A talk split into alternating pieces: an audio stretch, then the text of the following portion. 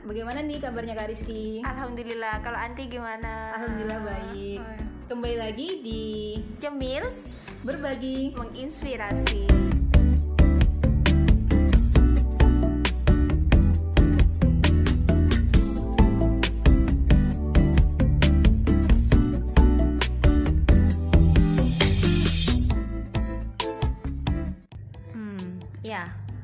Kita pekan ini punya bahasan apa nih? Eh, kita hari ini atau pekan ini akan ngebahas seputar milenial Berwirausaha. berwirausaha. Apakah salah? Iya, gimana itu? Salah Iya, nggak? salah nggak ya? Iya. Enaknya salah atau enggak ya? Nggak tahu nih. ya ya ya. Iya. Kenapa kenapa kok kita harus bahas ini pekan ini? Iya, karena memang gitu. Kalau kita ngomongin milenial, Hmm, hmm, hmm. milenial itu punya kontribusi di tengah-tengah masyarakat. Hmm, iya. Dan memang dari dulu yang namanya milenial itu pasti punya kontribusi gitu Pemuda kan. kan? ya. Ah, ya. pemuda Kalau gitu dulu kan bukan milenial ya, Oh, iya. pemuda. Iya, kalau sekarang milenial. Iya. eh. Nah, tapi ngomongin milenial zaman sekarang gitu kan dengan Iya. perkembangan IT, Mm-mm. dengan perkembangan teknologi, Hmm. pemuda sekarang itu semakin kreatif. Oh iya. Nah, betul. terutama di bidang perekonomian. Hmm.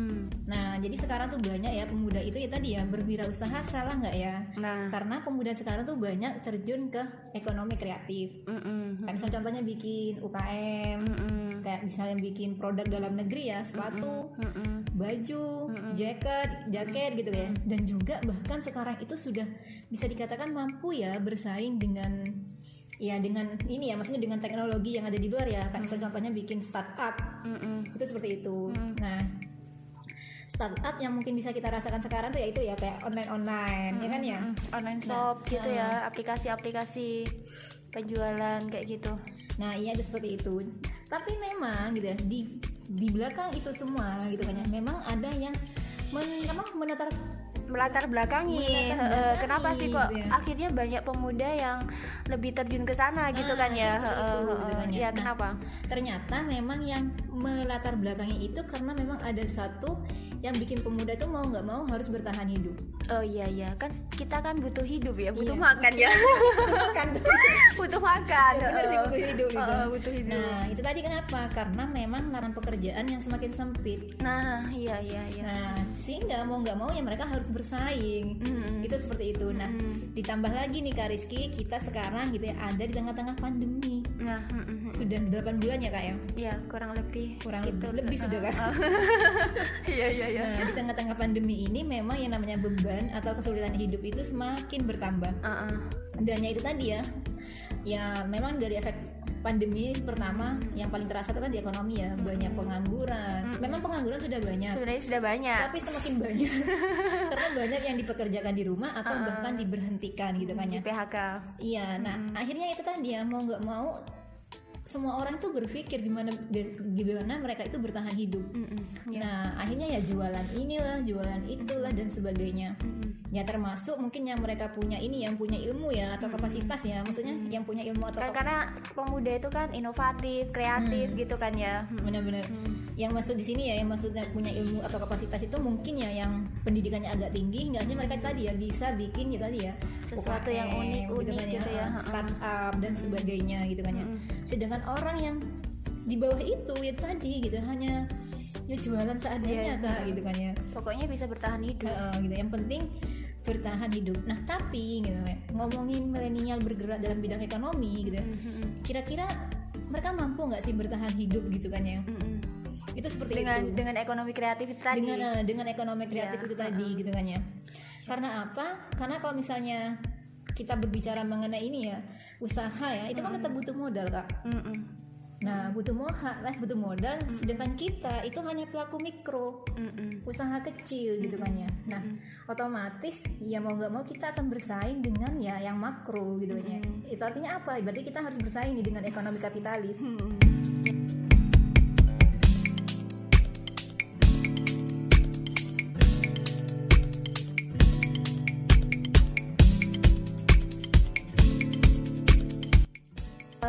jadi ada yang perlu diketahui nih sama teman-teman milenial.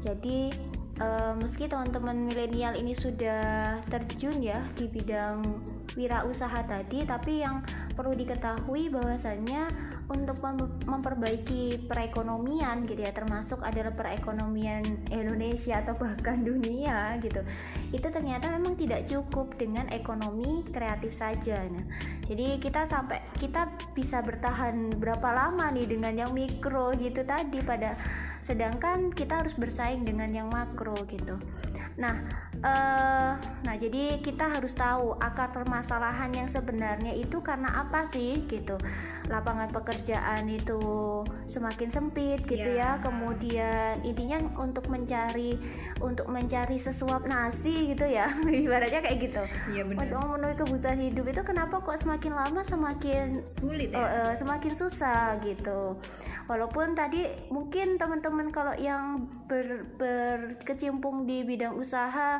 ada yang berhasil dan ada yang tidak nah, kan? gitu. juga. ada yang ada yang bahkan uh, gulung tikar gara-gara pandemi ini kayak gitu. Ya jadi uh, bukan karena pandeminya sebenarnya yang yang bersalah tapi uh, ada sebuah ada akar permasalahan gitu ya. Ada akar permasalahan yang per, yang perlu teman-teman ketahui yaitu adalah uh, diterapkannya sistem ekonomi kapitalisme tadi gitu. Yang mana sistem ekonomi kapitalisme ini semuanya serba liberal. Serba bebas ya? Uh, liberal atau serba bebas gitu.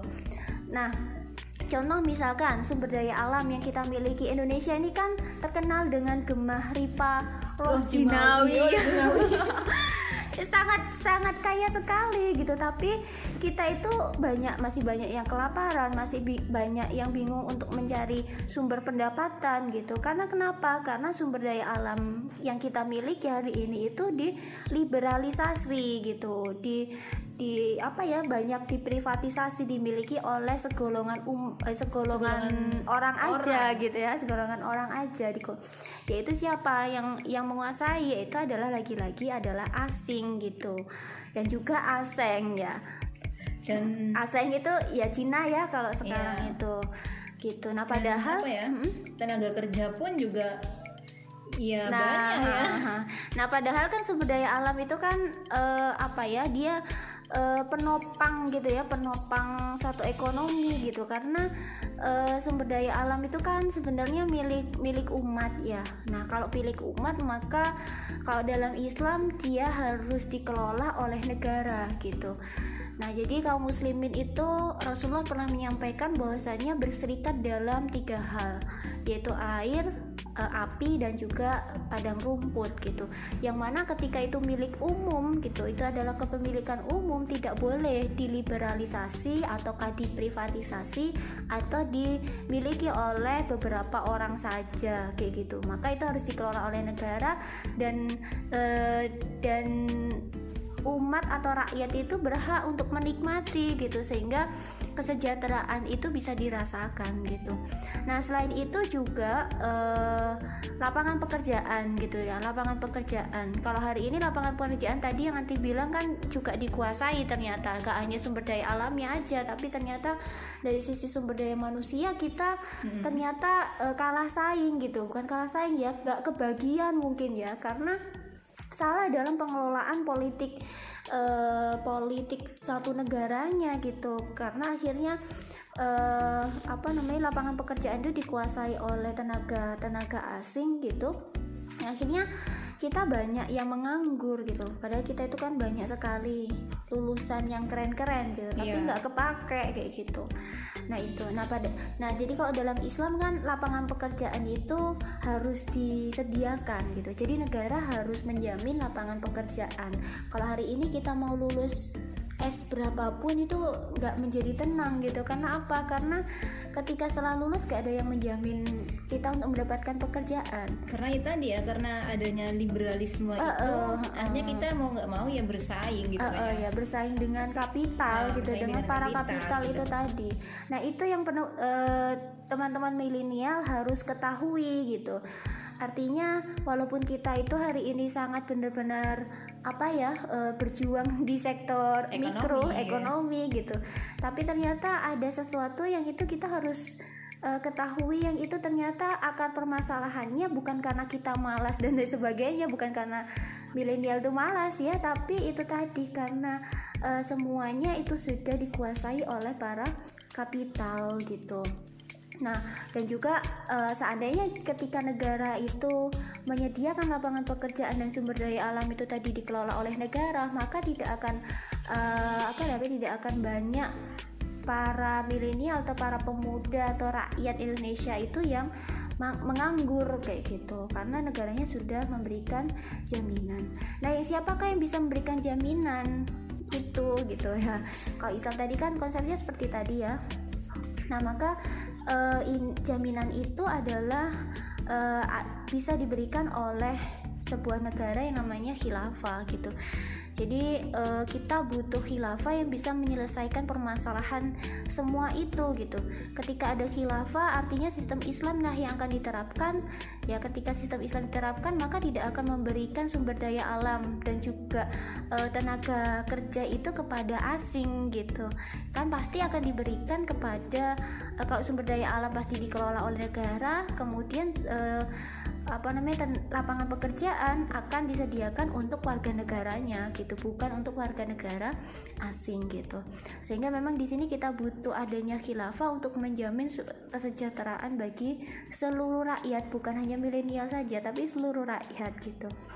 Itu teman-teman sehingga uh, ketika teman-teman hari ini memperjuangkan nasib hidup iya benar sih.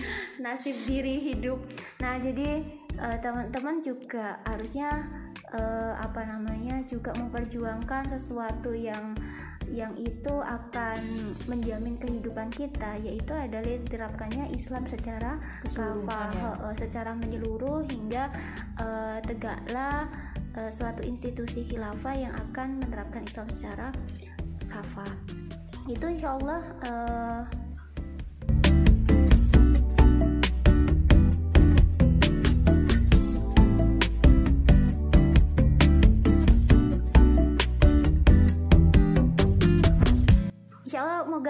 moga moga terjawab ya teman-teman gitu ya Insya Allah kita ketemu lagi ya Kak Rizky ya, ya di minggu depan gitu kan ya. Mm -hmm. uh, buat teman-teman milenial khususnya yang ada di wilayah Surabaya, makasih banget ya sudah dengerin podcast kita. Podcast kita uh -uh. dan Insya Allah kami akan selalu mengasih sesuatu yang baru lah intinya uh, uh, yang berkaitan uh, dengan milenial. Dan uh, boleh nih teman-teman mungkin yang sudah ya. sudah sudah mendengar podcast kita yang kesekian gitu ya. Jadi mungkin bisa kasih kritik saran uh, komentar gitu ya untuk teman-teman. Di mana itu? Uh, di Instagram. Oh iya uh, mampir dong di ya, Instagram kita. di Instagram kita di Instagram kita masing-masing ya. Yeah. kalau Instagram saya rahmawati.rizky kalau anti uh, cari aja Warda Anisulala. Iya, nanti insya Allah ketemu gitu ya. Um, apa lagi ya? Sudah ya. Sudah ya. Uh, biar nggak terlalu ini ya. Pasti kita ketemu minggu depan. Ya, insya Allah. Ya, kita terima kasih ketemu lagi di semuanya. pekan depan. Bisa kembali hairan kasiron. Mm -mm. Wassalamualaikum. Wassalamualaikum warahmatullahi wabarakatuh. wabarakatuh.